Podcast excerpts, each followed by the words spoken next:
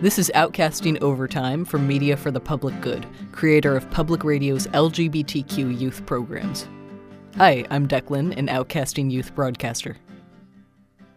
This past summer, I spent some time volunteering at a soup kitchen.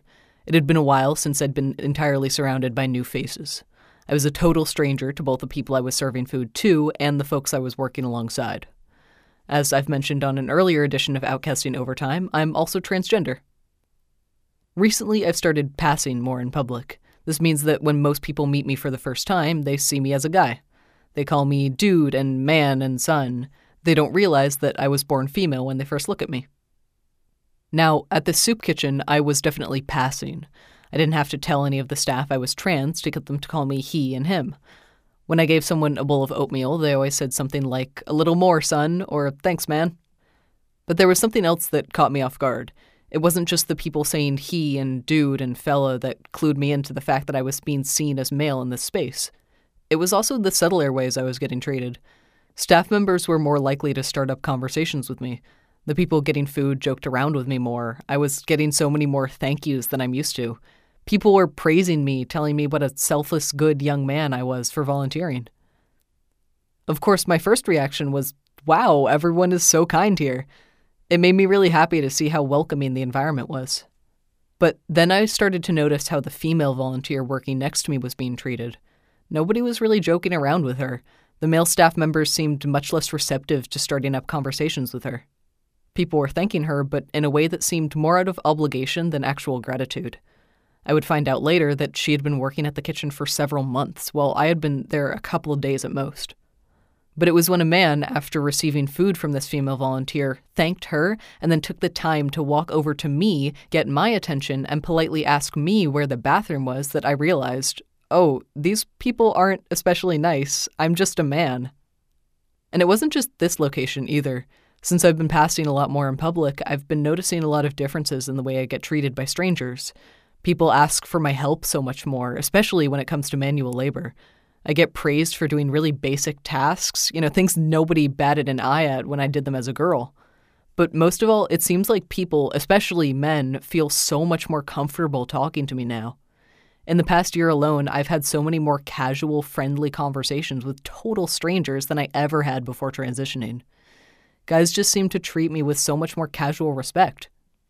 And that's a weird thing to come to terms with. I can't help but feel almost guilty in a way, like suddenly I'm having all these advantages just because of the way I present myself now.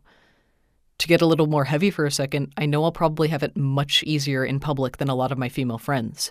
I've never been catcalled before, but the chances are significantly less likely now that I look the way I do. Same goes for sexual harassment or assault. When you're born a girl, you get told from such a young age that in your life there are going to be gross men who may try to put their hands on you or shout things about your body from across the street.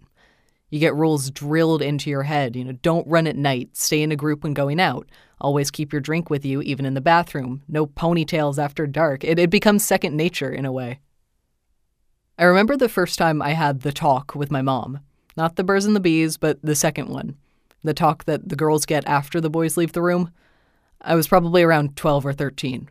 The day before, a car in the area had pulled over to a group of kids walking around together, and the older man driving had tried to get them to come inside. Everyone was fine, it was broad daylight out, but it was still a scary moment for a lot of parents in the area. You know, what if it wasn't during the day? What if they weren't in a group? So my mom sat me down and told me about the incident. She gave me the whole safety rundown, told me if anything like that ever happens to me, not to speak to the person in the car, run in the opposite direction, call 911 when I was alone, everything you're supposed to tell a kid.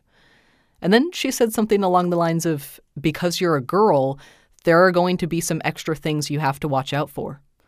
And that was when she started talking about tight clothes and short shorts, showing too much skin and walking alone. She made sure I knew that it was never in a million years my fault if something were to happen, but she also wanted me to know that there were ways I could help keep myself safe out in the world, and things I could do, and specifically where, that might not be so safe. And I could tell she was getting a little emotional. No mom wants to have to tell her daughter that there's a good chance she'll get sexually harassed when she's older, especially when her daughter is only 12 years old. But that conversation was necessary if she wanted to help keep her kids safe. I've been thinking about that talk more recently. Now that I'm on hormones and presenting fully as male 100% of the time, I know sexual harassment and catcalling is something that statistically I'll have to worry about a lot less. And it makes me wonder would we have had that talk if I had been born a boy? Or if I had transitioned much younger? Would my mom still be warning me about tight clothes and short shorts if I'd popped out of the womb without the second X chromosome? Probably not. So, what do I do? I'm getting treated with newfound respect. I can wear short shorts in public without worrying about my safety. I'm having more conversations, making more acquaintances. The world is a lot easier to navigate now, but it's only thanks to masculinity. Should I just be happy now that I'm finally being seen as male? Or does the guilt around being able to experience the world with so much more ease outweigh that? I'm just one dude. I don't have the answers for all of that. But I do know that now that I've seen what things are like on both sides of the fence, so to speak, I'm going to try to be a lot more attentive to when I see misogyny around me and work to call it out more. Because there is no reason why that female staff member who worked right next to me at the soup kitchen couldn't have answered a simple question about the bathroom herself. Thanks for listening to Outcasting Overtime from Outcasting Media, creator of Public Radio's LGBTQ youth programs.